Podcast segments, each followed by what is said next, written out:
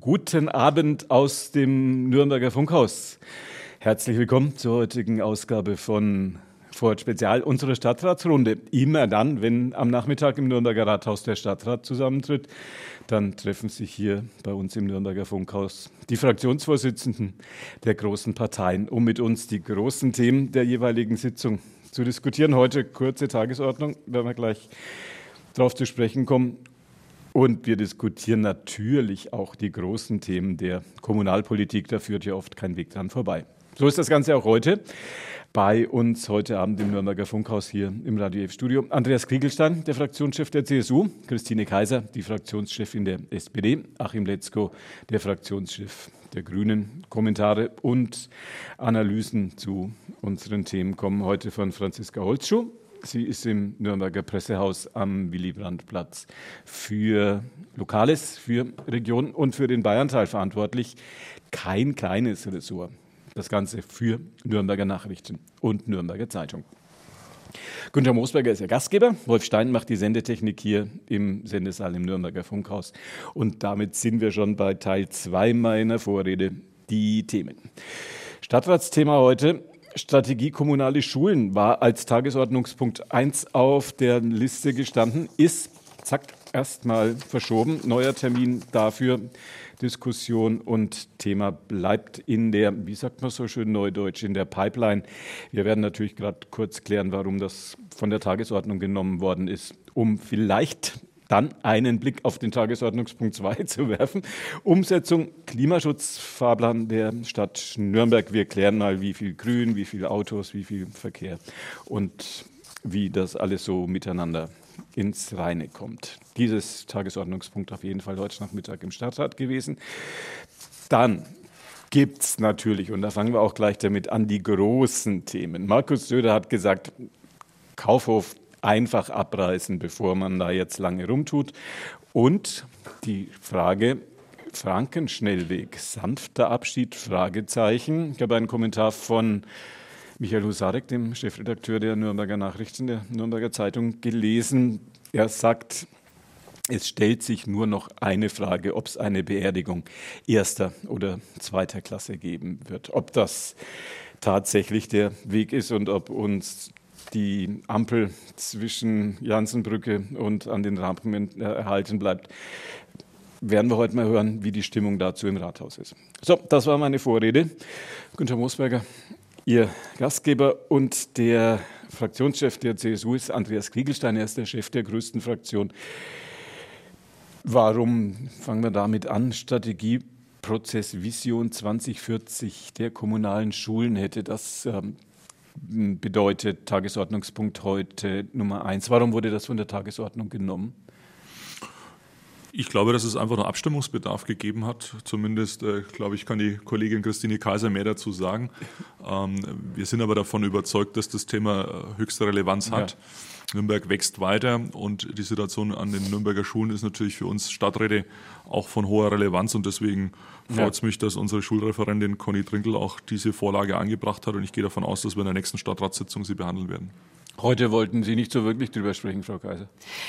Äh, ja, wir wollten das noch einmal vertieft bei uns in der Fraktion diskutieren und deswegen haben wir uns gewünscht, dass wir noch einmal äh, Zeit bekommen. Und ich glaube, es kommt erst einmal ein Schulausschuss und dann wird es dann nochmal vertieft behandelt erst. Läuft nicht weg und gut Ding, sagen wir mal so, kann ja durchaus auch Weile haben, wenn es danach ein gut Ding wird. Tagesordnungspunkt im Nürnberger Stadtrat, äh, Stadtrat heute die Umsetzung des Klimafahrplans. Achim Letzko ist der Fraktionschef der Grünen. Klima natürlich das äh, Thema seiner Partei. Allen voran kann man ganz, oder konnte man der einst Wahlkämpfe richtig dicke damit gewinnen. Das scheint auch ein bisschen weniger zu werden. Klimaschutzfahrplan der Stadt Nürnberg. Es gab viel Aufregung um verschwindendes Grün, wenn man in die Nürnberger Nachrichten, die Nürnberger Zeitung geguckt hat.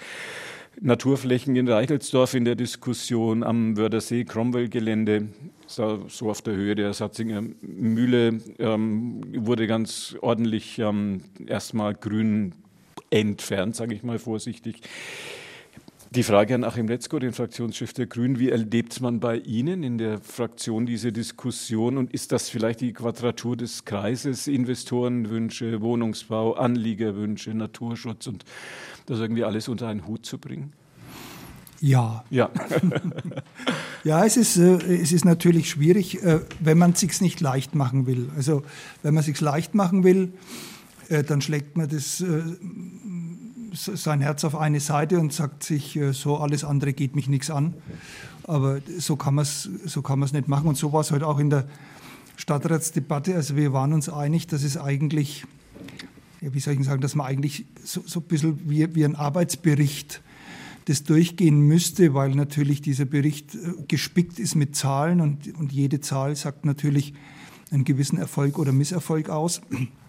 Aber wir waren uns einig, dass wir auf dem richtigen Weg sind, dass wir viel tun, dass wir selbstverständlich wie bei vielem, was wir in der Stadt tun, schneller sein könnten, dass wir schon weiter sein könnten. Aber es ist natürlich auch immer eine Frage der personellen und finanziellen Ressourcen. Das ist einfach so. Und von daher ist auch meine Fraktion und sind wir nicht unzufrieden mit dem, was wir bis jetzt geschafft haben. Aber wie immer, ist es so im Leben, am Anfang geht es schnell und einfacher. Mhm. Und je näher man an das Jahr 2040 kommt, da wollen wir ja dann klimaneutral äh, wirtschaften, und zwar in der Gesamtstadt. Also es ist ein hehres Ziel, das heißt alle. Äh, umso schwieriger wird es natürlich. Ja. Und äh, dadurch, dass dem Bund jetzt das Geld ausgegangen ist durch das höchstrichterliche Urteil, wird es nicht leichter. Aber ich habe schon den Eindruck heute gewonnen, dass alle, die Verantwortung im Stadtrat tragen, guten Willens sind, den Weg einfach mitzugehen, auch wenn es dann irgendwann vielleicht dann doch noch einmal etwas unpopulärer werden sollte. Kommunalpolitische Beobachterin in erster Reihe ist zusammen mit ihren Redakteurinnen und Redakteuren im Pressehaus am Willy-Brandt-Platz Franziska Holzschuh. Ist das Thema Ökologie, ist das Thema Grün in der Stadt, ist das Thema Bäume fällen ist dieses Thema eines, was die Bürger, was die Menschen in dieser Stadt intensiv beschäftigt? Fragezeichen. Ich finde es immer ein bisschen schwierig, vor allen Dingen auch in dem Zusammenhang von den Bürgern ja. zu sprechen. Also ich glaube, man kann so ein paar Allgemeinsätze über die Bürger sagen. Die allermeisten Bürger wünschen sich mehr Grün in der Stadt. Die allermeisten Bürger würden unterschreiben, wir müssen mehr für, für Umweltschutz tun und wir müssen uns für äh, den Klimawandel besser wappnen. Wenn es dann um einzelne Bäume geht, die gefällt werden, dann sind es oft sehr ähm, sehr, sehr spitze Zielgruppen, die sich für diesen Bereich interessieren. Das sind dann Betroffene, das sind äh, vielleicht auch einzelne Verbände, die da besonders laut werden. Aber da kann man ganz sicher nicht von der Stadtgesellschaft sprechen, mhm. meines Erachtens nach. Ähm, was Achim Letzko gerade gesagt hat, äh, ist natürlich schön, dass man äh, der Meinung ist, man könne vielleicht mehr tun für Klimaschutz und äh, Klimawandel. Äh, ganz klar ist aber auch, es muss mehr getan werden. Also diese Willensbekundungen, ähm, sind, ähm, ja, ich, ich glaube, das ist auch ganz klar zu erwarten, aber es wird einfach nicht ausreichen, um die Stadt bis 2040 klimaneutral mhm. zu machen. Und ähm, meiner Ansicht nach fehlt, führt da kein Weg dran vorbei. Und äh, da wird man noch ein bisschen an Tempo zulegen müssen. Die Frage an Andreas Kriegelstein, den Fraktionschef der CSU. Wo sieht man bei Ihnen in der Fraktion, wenn es ums Thema Klima in der Stadt, Klimaschutzfahrplan der Stadt Nürnberg, was ja auch heute im Rathaus diskutiert wurde. Wo sieht man bei Ihnen die Schwerpunkte? Wie viel Grün, wie viele Flächen, wie viele Straßen noch, wie viel öffentlicher Nahverkehr? Wo sind die Schwerpunkte der CSU? Ja, das sind schon die Punkte, die Sie ansprechen. Ähm, Im Bereich Mobilität geht es natürlich um die Stärkung des ÖPNVs. Ich glaube, da hat die Stadt äh, ein hervorragendes Angebot. Wir investieren weiterhin in den Ausbau des Straßenbahnnetzes. Äh, wir haben eine deutliche Verbesserung bei den Straßenbahnen, äh, bei der, bei der Taktsituation und ähm, auch der, das Busnetz ist meines Erachtens äh, ja schon sehr gut ausgebaut. Das heißt also, der ÖPNV ist die Säule äh, im, im, Verkehrssystem und äh, gerade die U-Bahn ist, ist da der entscheidende Faktor auch. Äh, hier wenige 100 Meter von äh, der Frankenstraße entfernt entsteht ein neuer Stadtteil Lichtenreuth. Auch da wird es einen neuen Park geben. Ähm, und das ist natürlich für uns auch eine große Herausforderung, dass am Schluss äh, die Bilanz an neuen Bäumen möglichst äh, hoch ausfällt. Und da setzt man natürlich auch auf die Initiative unseres Oberbürgermeisters, für jedes neugeborene Kind, für jedes Baby einen Baum zu pflanzen. Das erfolgt zugegebenermaßen auch im Reichswald. Aber wie gesagt, neue Bäume sind gut für unsere Stadt und deswegen auch gut fürs Klima. Teilen Sie diese Ansicht, teilt die SPD-Fraktion das, was der Fraktionschef der CSU, was Andreas Kriegelstein gerade skizziert hat, frage ich Christine Kaiser. Wir sind gemeinsam auf dem Weg zum Klimaschutz und der Klimaanpassung. Und die, es, es sind verschiedene Teile. Das ist ja ein ganz breit gefächertes Gebiet der Klimaschutz. Es gibt einen technologischen Klimaschutz, den wir erreichen müssen. Ich spreche jetzt zum Beispiel von der kommunalen Wärmeplanung. Das ist ein ganz wichtiger Punkt im, im Klimaschutz. Das ist der Ausbau der Fernwärme, wo wir praktisch die Häuser klimaneutral heizen wollen in Zukunft. Das ist auf 20, 30 Jahre angelegt. Und dann das andere ist die Klimaanpassung. Da spreche ich von solchen Prinzipien wie das Schwammstadtprinzip, wie die, wie die, wie die Versickerung von dem Oberflächenwasser, Bäume, Grünflächen. Das sind, das sind die zwei Pole von unseren Planungsmaßnahmen, die wir machen. Technologisch und Klimaanpassung in Grünflächen und Bäume und Schwammstadtprinzip. Es gibt einen Wissenschaftler an der OM, der sagt, wenn man das wirklich, oder Fachhochschule Nürnberg ist das früher, ähm, der sagt, wenn man die Autos einfach aus den Vierteln raus tun würde, einfach verbieten würde, dass man da reinfährt, dann hätte man gleich einen ganz tollen Erfolg. Wie nimmt man in der Fraktion der Grünen solche Positionen wahr? Ja, wenn wir, wenn wir aus dem Stadtrat fliegen wollen, dann sollten wir so eine, so eine Forderung mal schnell raushauen. Äh, das, ja, das klingt natürlich alles ganz wunderbar und jeder denkt sich, naja, ich werde wahrscheinlich nicht davon betroffen sein, weil ich brauche ja mein Auto und ich hätte es auch gern vor der Haustür stehen, mehr oder minder. Ja, hm. es ist lebensfern, ich muss es ganz ehrlich sagen. Mir wäre es schon recht, wenn, äh, wenn halt einfach die Zahl der emissionsfreien Autos deutlich wachsen würde. Da hätten wir schon viel gewonnen. Frankenschnellweg gibt es jetzt im März das nächste Urteil dazu, Rechtsprechung auf dem Weg beim Verwaltungsgerichtshof in München, der sich der Angelegenheit annehmen wird.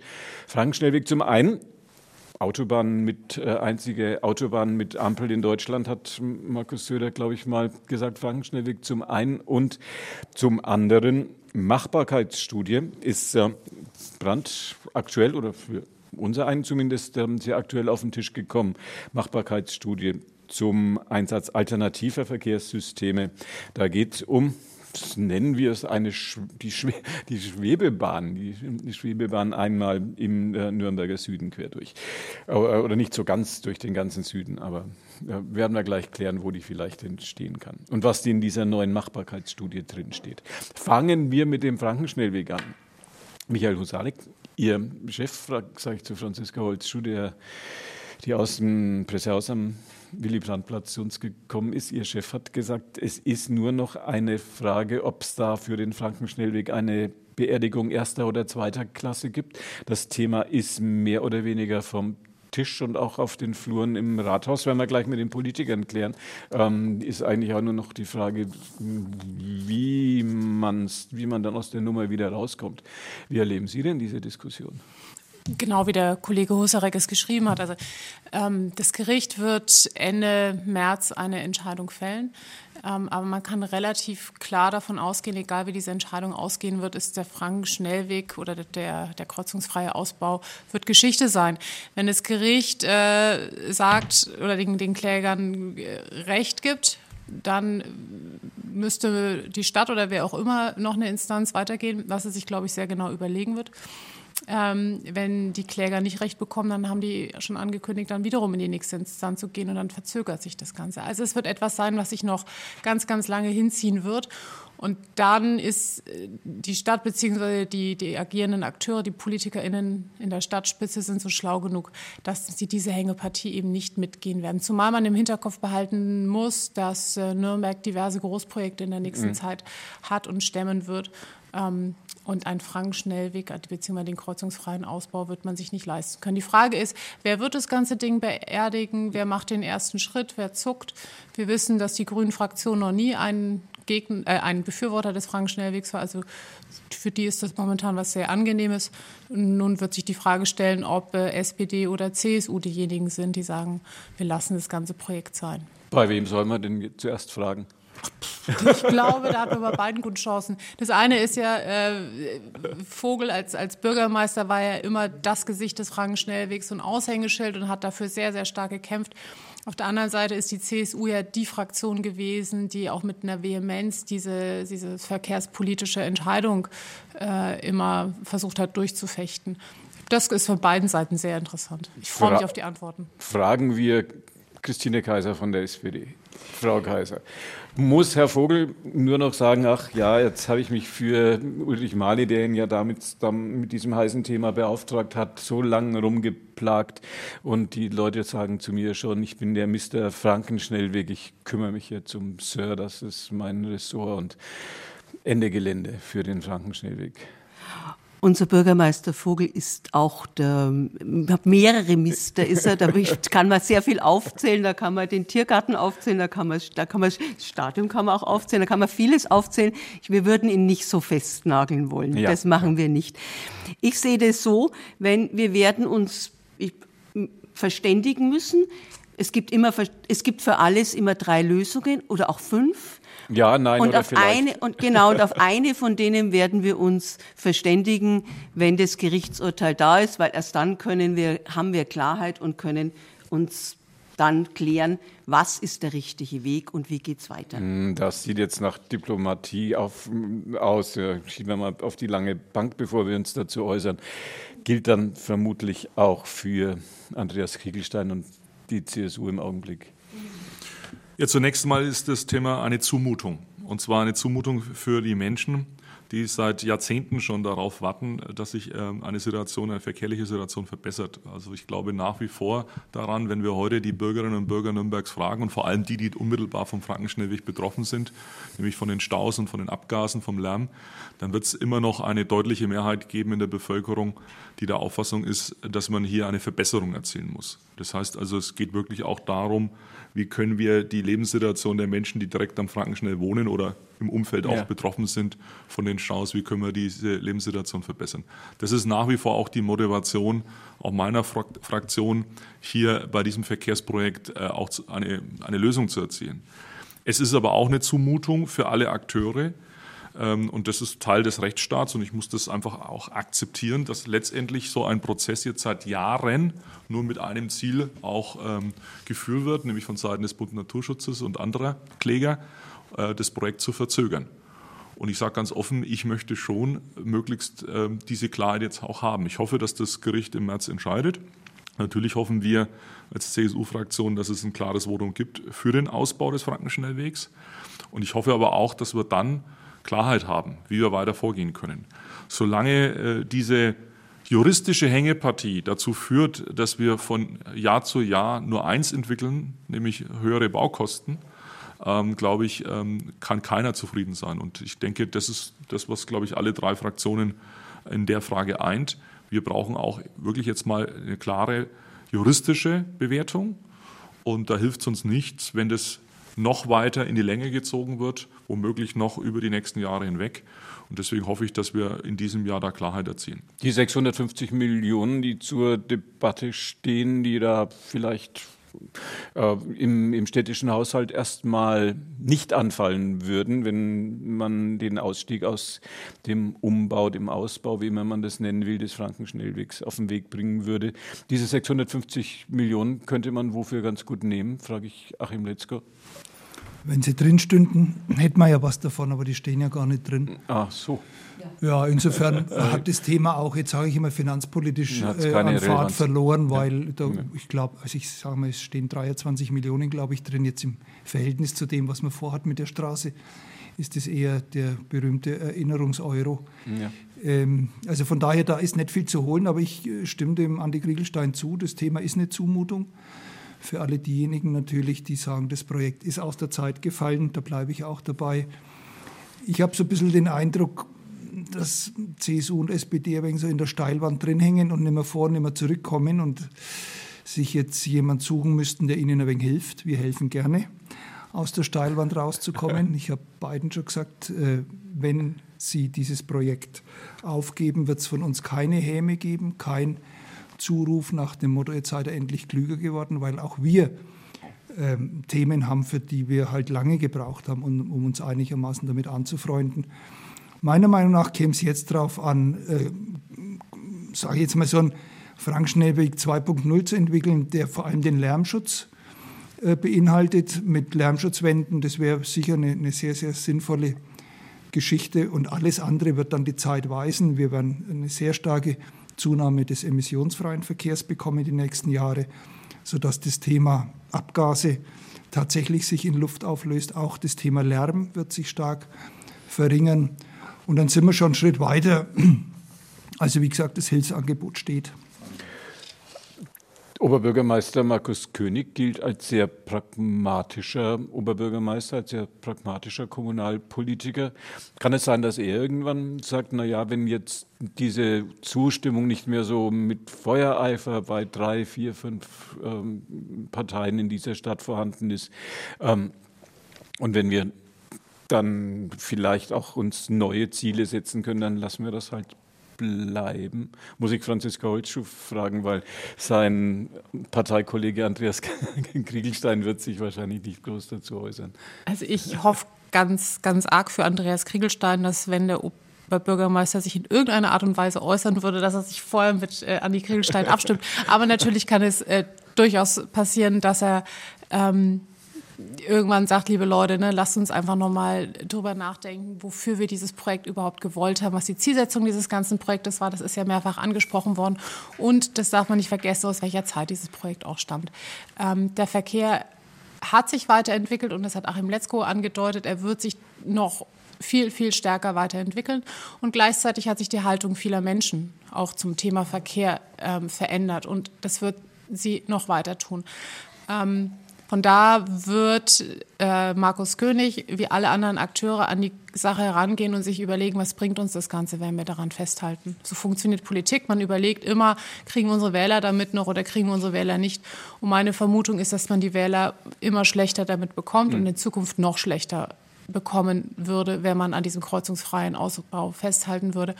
Und äh, von da wird das Ding beerdigt werden, da bin ich mir ziemlich sicher.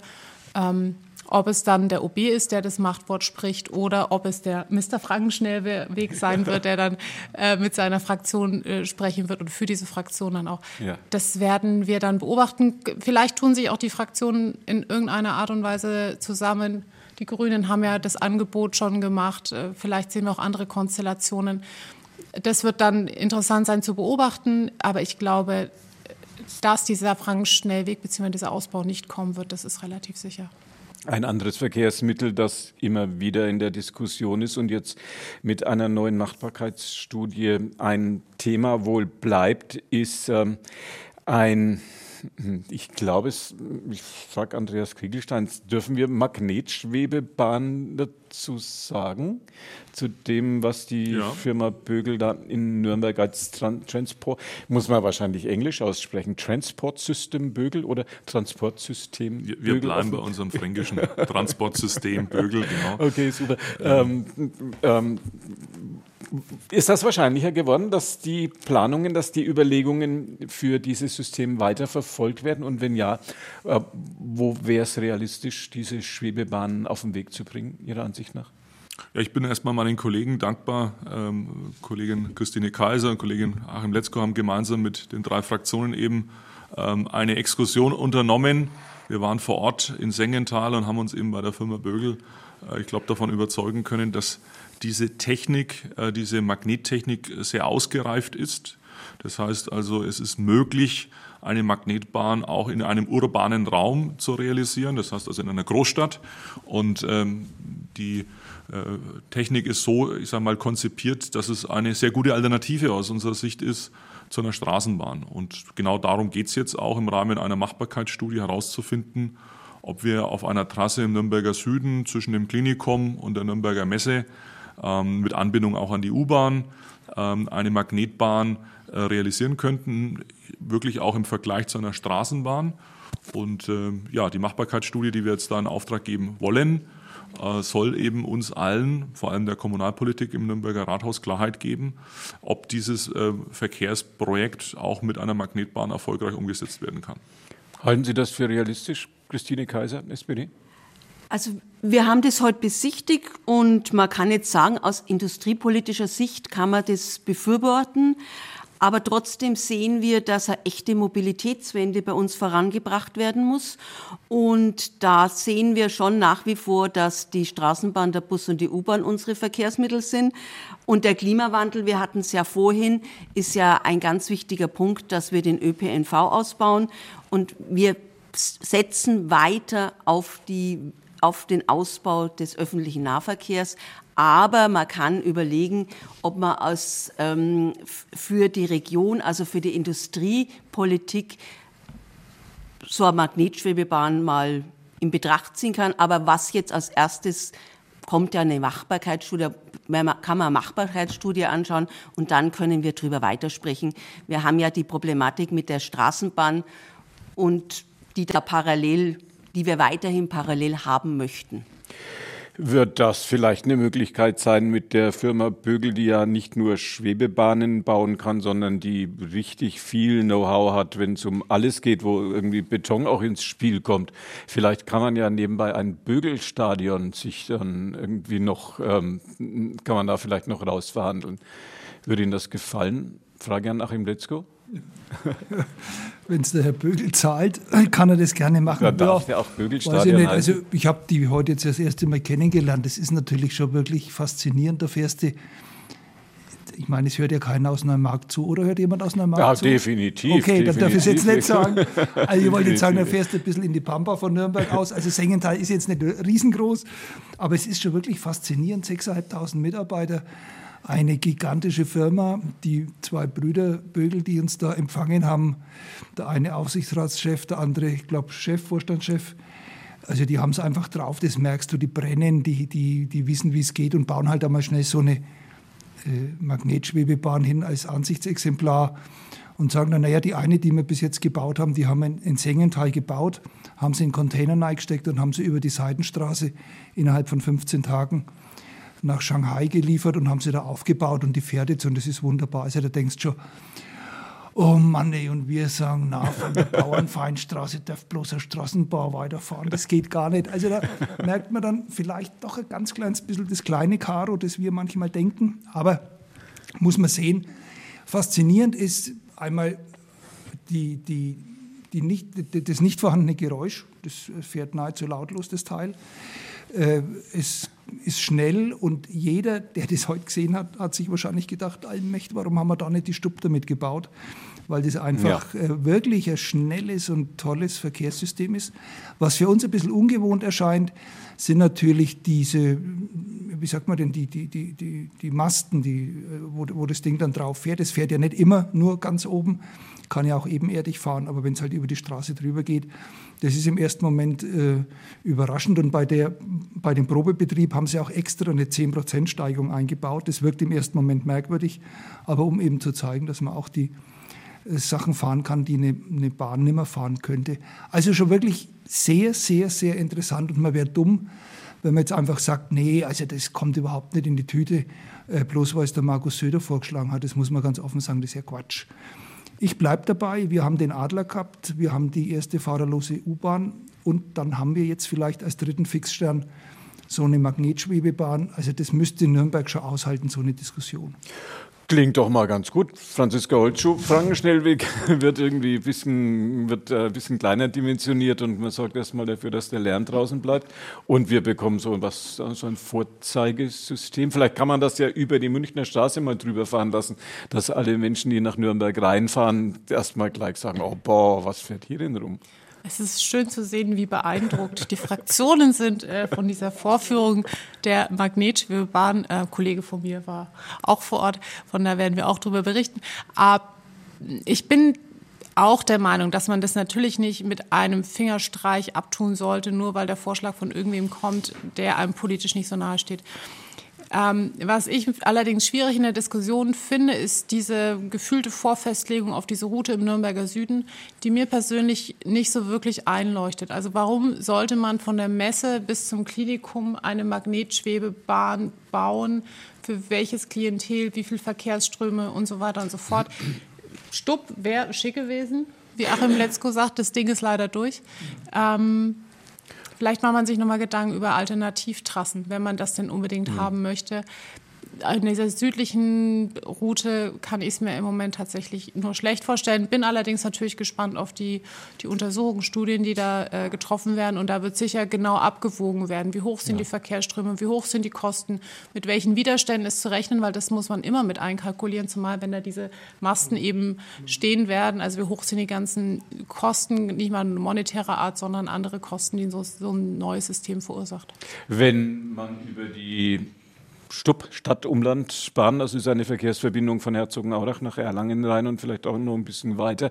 Da wird ja jetzt, ich glaube, also bestimmt so lange, wie man in Nürnberg darüber diskutiert, ob man den Frankenschnellweg umbauen soll, so lange wird darüber diskutiert, ob man diese Bahn bauen soll. In der Zwischenzeit sind in China mindestens 25 Millionen Städte entstanden. Äh, vielleicht kann man das ja einfach einfach sagen, machen wir es da, das wäre doch gigantisch lässt sich. Wie, warum ist denn, Achim Letzko hat vorhin gesagt, die Kästchen der Politik sind die Karos, hat er gesagt, sind immer relativ klein manches Mal. Ähm, da könnte man ja richtig groß punkten. Andreas Kriegelstein.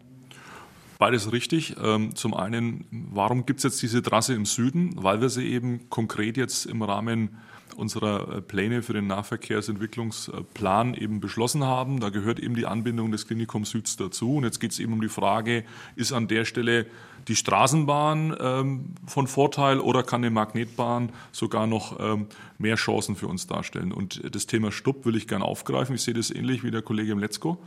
Ähm, es wäre eine Riesenchance. Mhm. Eine Riesenchance, äh, auch eine Magnetbahn vom Flughafen, vom Airport aus ähm, an der Erlangenstraße entlang Richtung Erlangen zu bauen, den Siemens Campus zu erschließen und auch natürlich äh, die Universität. Ähm, vielleicht gäbe es die Möglichkeit, das mit geringerem Flächenverbrauch auch zu mhm. realisieren. Vielleicht gäbe es auch die Möglichkeit, ähm, diese Diskussionen, die es gerade im Stadtgebiet Erlangen gibt, auch was die Verkehrsthematik betrifft, Autoverkehr etc., vielleicht da ähm, auch äh, positiv einzuwirken auf diese Debatte. Ähm, ich will das gar nicht ausschließen. Ja. Also das heißt, beide Optionen sind denkbar. Fakt ist nur, und das ist der große Unterschied, warum ich, was Erlangen betrifft, etwas vorsichtig ja. bin. Da haben wir einen Zweckverband. Da spricht nicht nur die Stadt Nürnberg mit, sondern die anderen Kommunen. Ähm, das heißt, ähm, es ist viel komplexer da einen Beschluss herbeizuführen. Und in Nürnberg, und da sage ich ganz offen, bin ich sehr zuversichtlich, dass es uns gelingt, als Fraktionen unseren Gestaltungsauftrag zu realisieren. Das haben wir die letzten Jahre erfolgreich gemacht. Deswegen glaube ich einfach äh, daran, dass wir in Nürnberg schneller unterwegs wären wenn wir das auf unserem Stadtgebiet realisieren. Wie lange würde das, um noch eine konkrete Frage an Christine Kaiser zu stellen von der SPD, angenommen, das war ist jetzt auch hier in unserer Runde hier im Nürnberger Funkhaus eine ganz gute Stimmung jetzt bei dem äh, Gedanken, dass diese Magnetschwebebahn in Nürnberg entsteht. Wie lange schätzen Sie, dass das dauern würde, bis man, bis man das mal sehen könnte, bis das läuft? Als erstes müssen wir eine Machbarkeitsstudie beauftragen. Die würde ich sagen, geht relativ schnell. Was, ist, was ist schnell? Sechs, sieben, acht Monate. Ja. Das ist schnell. Ja, in der Politik, ja. Nein, das ist grundsätzlich schnell. Das hat nichts mit Politik zu tun. Das ist ein normaler Planungsprozess und für so ein Projekt in dieser Größe sehr schnell sogar. Und dann kommt es darauf an, was da für Ergebnisse rauskommen und dann die ganz, ganzen anderen Sachen wie die Planfeststellung, wie das weitergeht, welche Trasse und das, das ist dann schon ein längerer Prozess. Ich schätze jetzt, dass das schon auch fünf Jahre dauert. Vor Ort haben die gesagt, sie stellen das dann relativ schnell hin. Das Hinstellen geht relativ schnell aus vorgefertigten Teilen, aber die vorgefertigten Teilen brauchen Stützen, die vor Ort sind. Und da ist dann doch wieder Ortbeton dabei. Oh, fünf Jahre ist ja irgendwie auch. Ja, das dann, muss doch schneller gehen. Wenn, wenn man das mit so einer Begeisterung und mit, mit, so einer, mit so einer Offenheit, wenn man solchen Projekten so entgegensteht. Warum darf ich noch, Andreas, äh, Kriegelstein. Da bin ich noch nicht fertig. äh, und auch Achim Letzko und natürlich Christine Kaiser natürlich auch noch und Franziska Holzschuh hier in unserer Runde fragen. Ähm, kann das definitiv nicht schneller gehen? Andreas Kriegelstein. Ja, ich glaube, das ist der Unterschied zwischen China und, und Deutschland.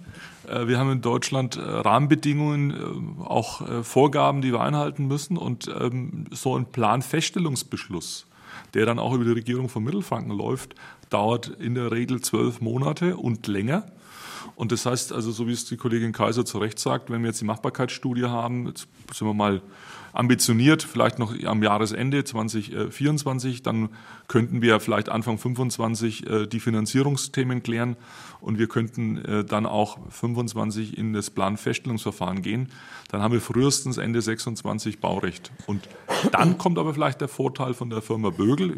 Gehen wir jetzt mal davon aus, ja. dass die dann auch zum Zuge kommen. Es gibt ja noch Ausschreibungsthemen, die man, äh, Vergabethemen, die man berücksichtigen muss. Aber sofern es dann möglich ist, äh, dann kommt der Vorteil, dass dieses Produkt hier in der Metropolregion hergestellt wird.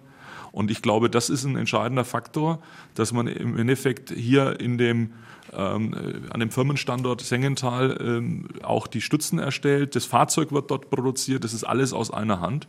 Und das wäre vielleicht der Vorteil, ein äh, Stück weit wie damals im Wilden Westen, dass man von zwei Seiten äh, letztendlich dann auch agiert. Einmal die Straßenbahnprojekt weiter über Tristanstraße, Lichtenreuth bis zur Bauernfeindstraße vorantreibt und auf der anderen Seite vielleicht vom Klinikum Süd kommend diese Magnetbahn.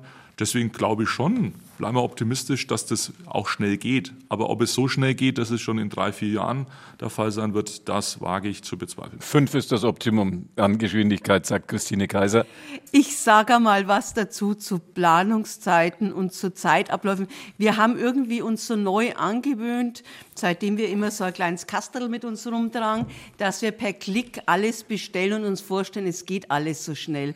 Aber das ist in der Realität nicht so. Das ist nur, wenn man so online was bestellt. Und, und ich denke, dass wir da uns auch wieder mal so orten müssen und sagen müssen, die Dinge brauchen ihre Zeit und die haben ihren Rahmen und das wird dann schon. Sagt auch Achim Letzko. Oder was, wie, wie, sieht man diese Dinge in der im Grünen? Eine, naja, manchmal, einmal in Sengenthal online eine naja, Schwebebahn Manchmal gefällt es einem besser, wenn es ein wenig dauert. Manchmal denkt man, es könnte schneller gehen. Man ist ja da auch immer mal hin und her gerissen. Ja. Man muss aber eins dazu sagen, und das ist mir schon wichtig. Dieses furchtbare Wort Planfeststellungsverfahren hat ja einen großen Vorteil. Es versucht, alle Belange mit einzubeziehen und gibt auch denjenigen, die überhaupt nicht damit einverstanden sind mit dem, was wir tun, die Möglichkeit, dagegen juristisch vorzugehen. Das ist teilweise quälend. Also SPD und CSU erleben das im Moment beim Frankenschnellweg. Da gefällt es uns gut, dass das so lange dauert. ja. ja. man muss das ja auch mal ehrlich sagen. Ja. Jetzt bei der Straßenbahn oder bei der Magnetschwebebahn hoffen wir, dass keiner einen Einspruch erhebt, dass es schnell geht. Da sind wir uns jetzt zufällig alle drei einmal einig, vermute ich mal so ungefähr. Aber so ist das Leben einfach und auch wenn wir eine Straßenbahn bauen würden, wird es nicht schneller gehen. Die wird wahrscheinlich sogar ein bisschen länger dauern, weil das Bauen länger dauert. Also ich, also die Frage, ob mir das gefällt oder nicht gefällt, dass es so lange dauert, ist eigentlich unerheblich. Ja weil es auch ein Wesenskern unserer Demokratie ist, dass manchmal ein bisschen was dauert und das auch aus guten Gründen, sage ich jetzt mal so. Kluge und realpolitische Worte von Achim Letzko von den Grünen. Wir haben leider kein Fernsehbild dabei, sonst hätten wir noch eine abwägende Handbewegung von, von Christine Kaiser von der SPD noch mit auf den Weg bringen können. Ähm, Franziska Holtschuh hat gerade vorhin, als ähm, von Markus Söder die Rede war, den schönen Halbsatz gesagt, irgendwer, der einem politisch nicht so nahe steht. Die, dieser irgendwer, der einem politisch nicht so nahe steht, oder manchen, gibt ja auch viele, denen er politisch sehr nahe steht, hat gesagt, man kann ja den Kaufmarkt jetzt mal abreißen und vielleicht den Citypoint auch noch gleich mit und da irgendwas ganz Neues, Schickes äh, hinstellen. Ist das, äh, ist das realistisch? Es ist, es ist ein Impuls in dieser Diskussion und wir sprechen ja heute viel von Impulsen und von Gedanken. Ja. Ähm, und als solchen sollte man ihn vielleicht auch einfach nehmen. Ich glaube, den Kaufhof abzureißen, diesen Schritt zu gehen, das ist wirklich ein schwieriger und ein komplexer. Es würde viele Diskussionen mit sich führen. Man müsste sich über, äh, im Prinzip müsste sich die Politik über die eigene Behörde, die Denkmalschutzbehörde hinwegsetzen, die gerade den Kaufhof auch unter Denkmalschutz gestellt hat, was per se schon ein sehr interessanter und spannender Vorgang wäre. Ähm, wäre wahrscheinlich möglich, würde sich aber sicherlich auch wieder hinziehen von wegen Klagen und so weiter. Auch dieses Thema hatten wir heute. Ja. Ähm, was man aber in jedem Fall tun sollte, ist einfach diesen Kaufhof ähm, ja, als ein, ein, ein, ein, Raum zu nehmen, als eine Möglichkeit zu nehmen, den man relativ frei gestalten kann. Also das eine ist ja die Fassade, das Äußere und das andere ist ja das Innere. Und da gibt es diverse Möglichkeiten, in denen man auf jeden Fall agieren kann. Also ob dieser Kaufhof abgerissen werden muss, ob das dann wiederum die schlauste Variante ist, äh, das sollte wirklich gut abgewogen werden. Ähm, was man sich aber relativ klar machen sollte und könnte, ist, dass dieser Kaufhof äh, viel Gestaltungspotenzial hat. Und da haben sich ja diverse Architektinnen ähm, sehr prominent und sehr deutlich geäußert.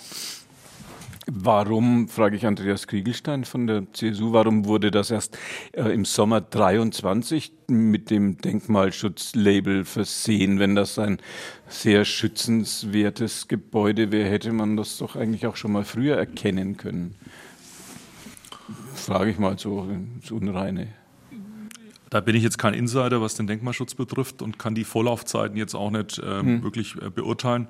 Ich will aber die Diskussion wirklich nochmal auf das richten, um was es letztendlich geht. Wir haben eine Krise der Warenhäuser und ähm, stellen fest, dass es in Nürnberg keinen Schocken mehr gibt am Außenplatz, dass es keine Härte mehr gibt, ähm, dass es ähm, ja jetzt auch kein Kaufhofgebäude mehr gibt als Warenhaus. Und Aber es gibt total viele Amazon-Autos und Hermes-Autos und UPS-Autos, die kreuz und quer in der Stadt rumfahren das heißt, wir und überall Verbraucher rumstehen.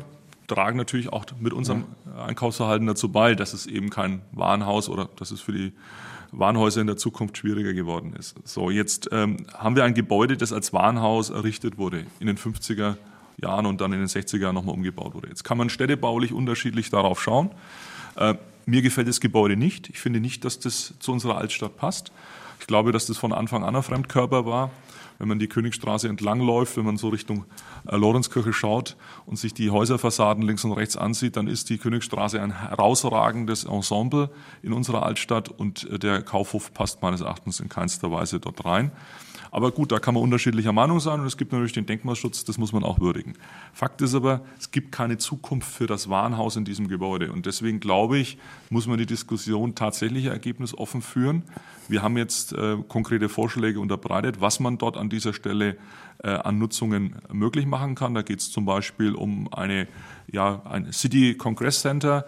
Das heißt also, da geht es um Tagungen und Veranstaltungen. Das könnte die Nürnberg Messe betreiben. Es gab auch Überlegungen mit der Hochschule, mit der TH oder mit der FAU oder mit der UTN, mit der neuen Universität dort etwas zu realisieren. Das Thema Bildung ist angesprochen, Gastronomie, Hotellerie. Also es gibt verschiedene Ansätze, die man jetzt geprüft hat. Und man kommt relativ schnell bei all diesen Nutzern zum Ergebnis, dass wahrscheinlich nicht viel mehr als nur die Hülle übrig bleiben würde, weil eben das Warenhaus als solches für einen Einzelhandel natürlich konzipiert wurde. Ja. Und insofern glaube ich schon, ist die Diskussion, die wir jetzt geführt haben, das ist tatsächlich so, ist ein Impuls auch, den wir in die Debatte eingeben, dahingehend wichtig, dass wir als Kommune auch ähm, ein Stück weit in der Steuerung des Prozesses sind. Deswegen ist unsere Empfehlung auch ganz klar, dass wir auch aus dem Rathaus uns da aktiv beteiligen an dem weiteren Verfahren, was mit dieser Immobilie geschehen wird. Christine Kaiser ist eine Frau, habe ich gesehen und gelesen, die die Moderne liebt. Vor diesem Hintergrund erübrigt sich die Frage, dass Sie sagen, das soll auf jeden Fall erstmal die Fassade so stehen bleiben, wie sie steht. Warum, die Frage an Sie, warum durfte dann eigentlich der Hortenschocken am Aufsichtsplatz einfach ratzfatz äh, abgerissen werden? Er ist nicht unter Denkmalschutz gestanden. Warum, ist, warum eigentlich? Ich bin jetzt nicht, ähm, wie soll ich das formulieren, die oberste Denkmalschutzbehörde. Ja, ja. Müssen wir logischerweise andere und, fragen. Und äh, ich gehe jetzt, aber das ist eine sehr gute Frage und ein sehr gutes Beispiel, weil an, genau an der Frage erkennt man ja, dass diese, dieser hemdsärmlich in den Raum geschmissene Abriss des Kaufhofs in der Innenstadt zu massiven Problemen führen könnte, wenn man diesen Weiher anschaut und diese Grube seit drei Jahren, die am Aufsetzplatz ist. Das ist schon, kann auch eine schwierige Lösung werden, wenn man mal ein Abriss mal kurzfristig mhm. mal da ist.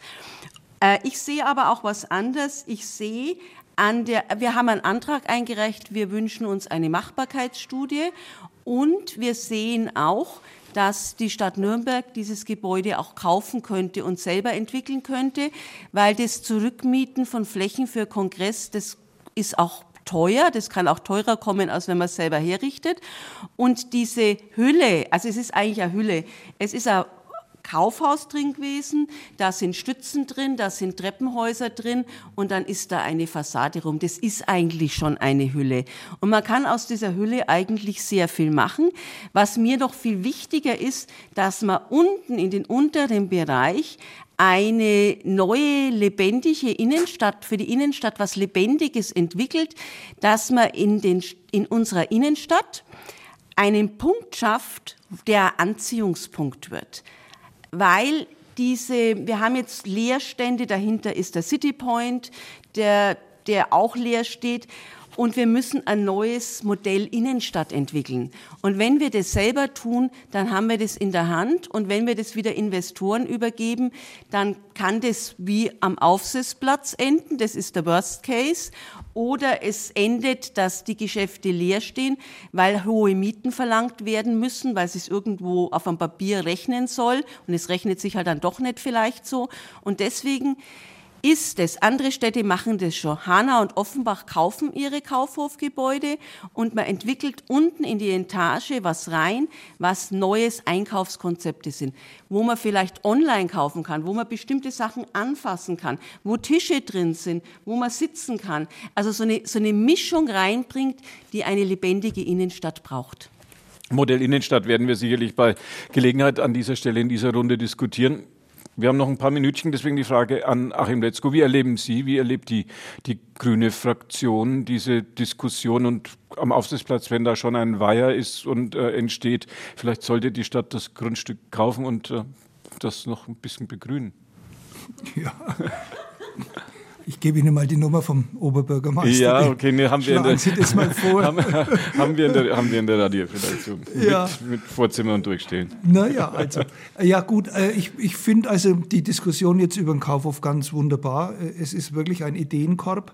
Wir sind auch der Auffassung, dass es wichtig sein muss, dass wir versuchen, das Gebäude zu bekommen. Man muss sich an den Insolvenzverwalter wenden. Gott, wenn Saut umläuft, kommt einer, der mehr bietet, als wir zahlen können oder wollen. Es wäre schade, also insofern bin ich jetzt erst einmal optimistisch, dass uns das gelingt.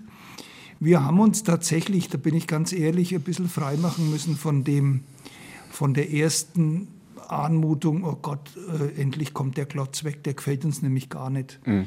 Das kann letztendlich nicht der Maßstab sein, so ehrlich muss man schon sein, ob das jetzt richtigerweise unter Denkmalschutz steht oder nicht. Aber so die eigene Geschmacksfrage in den Vordergrund zu stellen, das, äh, das, das kannst eigentlich nicht bringen, muss man ganz ehrlich sagen. Und insofern ist die Überlegung, das zu entkernen und was Interessantes reinzubasteln, sicher gut. Uns würde natürlich gefallen, weil es das in anderen Städten auch gibt, dass man dieses Ding dermaßen begrünt, dass man eigentlich gar nicht mehr sieht, dass da ein Haus drunter ist. Auch das, also das ist jetzt natürlich ein bisschen hemdsärmlich formuliert, aber auch so eine kleine grüne Hölle in der Innenstadt wäre schon auch noch mal eine andere äh, Anmutung als mhm. das, was wir jetzt sehen. Das Schlimmste, was uns jetzt äh, einfällt, ist, dass das Ding fünf Jahre so rumsteht, dann wissen wir, wie es ausschaut. ähm, insofern wäre es schon schön, wenn wir da erfolgreich wären, zumindest erst einmal im Ankauf.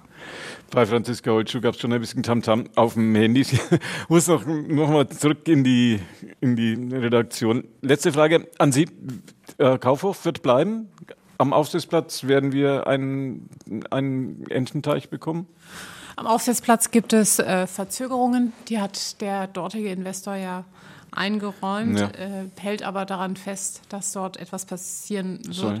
Es ist äh, natürlich eine wahnsinnig hässliche Situation dort. Es ist vor allen Dingen auch für die Menschen, die dort arbeiten, für die Geschäftsinhaberinnen, ist es eine wahnsinnig ja. schwierige Situation, die da unter den Absperrungen leiden. Die der Investor jetzt ähm, auch zurückbauen will, tatsächlich, bis es dann dort wirklich losgeht. Ähm, wir sehen einfach an verschiedenen Ecken in Nürnberg und auch von den sehr prominenten Ecken in Nürnberg, dass das Geschäft bauen und entwickeln gar nicht so einfach ist, wie es vielleicht vor ein paar Jahren noch war. Also man denkt an den ehemaligen Schuleiser, wo es wirklich extreme Verzögerungen gibt, den City Point, wir haben den Kaufhof, wir haben den Aufsetzplatz. Also da fallen einem diverse Ecken ein. Ähm, wo es einfach wirklich hakt. Deswegen muss man sich immer sehr, sehr gut überlegen, an welchen Investor man etwas abgibt oder ob man nicht eben dann doch vielleicht als Stadt äh, selber in Vorleistung geht und äh, selber versucht, etwas zu entwickeln was super teuer ist, aber manche Investition ist wichtig und ich glaube, dass diese Ecke da, wo der Kaufhof steht, eine der zentralen Ecken für die Nürnberger Innenstadt ist, für die Außenwirkung der Nürnberger Innenstadt ist und auch wie attraktiv die Innenstadt ist. Und nur wenn die Innenstadt von Nürnberg attraktiv ist, kann die Stadt als solches auch attraktiv sein. Also es ist wirklich einer der zentralsten Punkte für, für Nürnberg. Spannende Diskussion. Wir werden es an dieser Stelle Modell Innenstadt hat Christine Kaiser vorhin gesagt. Wir werden Modell Innenstadt, wie das aussehen kann und ob es eine graue Fassade oder eine grüne Hölle wird und ob die Magnetschwebebahn über die Münchner Straße fahren wird und alle werden sagen, oh, in welche Stadt bin ich denn hier? auf dem Weg, ob das alles Realität wird. Wir haben es heute diskutiert die, das Thema, eines der Themen bei der heutigen Stadtratssitzung, da ging es auch ein bisschen um die, äh, um die Klimabilanz in Nürnberg und ansonsten die großen Themen und auch ein bisschen die neuen Themen, Neues von der Magnetschwebebahn. Ähm, mit Nürnbergs führenden Kommunalpolitikern, den Fraktionsvorsitzenden der großen Parteien im Nürnberger Rathaus. Andreas Kriegelstein war bei uns von der CSU, Christine Kaiser, die Fraktionschefin der SPD, Achim Letzko von den Grünen, Franziska Holtschuh aus dem Pressehaus am Willy-Brandt-Platz zu uns gekommen. Wolf Stein hat hier die Sendetechnik gemacht. Wenn Sie ein bisschen später dazu gekommen sind und das Ganze nochmal in aller Herzensruhe nachhören möchten, ab 21 Uhr als Podcast auf unserer Plattform podio.de vor Ort Spezial. Und da müssen Sie dann wirklich keine Eile haben. Da können Sie es in aller Herzensruhe lang und länger nachhören. Gunther Moosberger war für Sie Ihr Gastgeber, wünscht Ihnen noch einen gemütlichen Abend und sagt Ihnen Tschüss aus dem Nürnberger Funkhaus.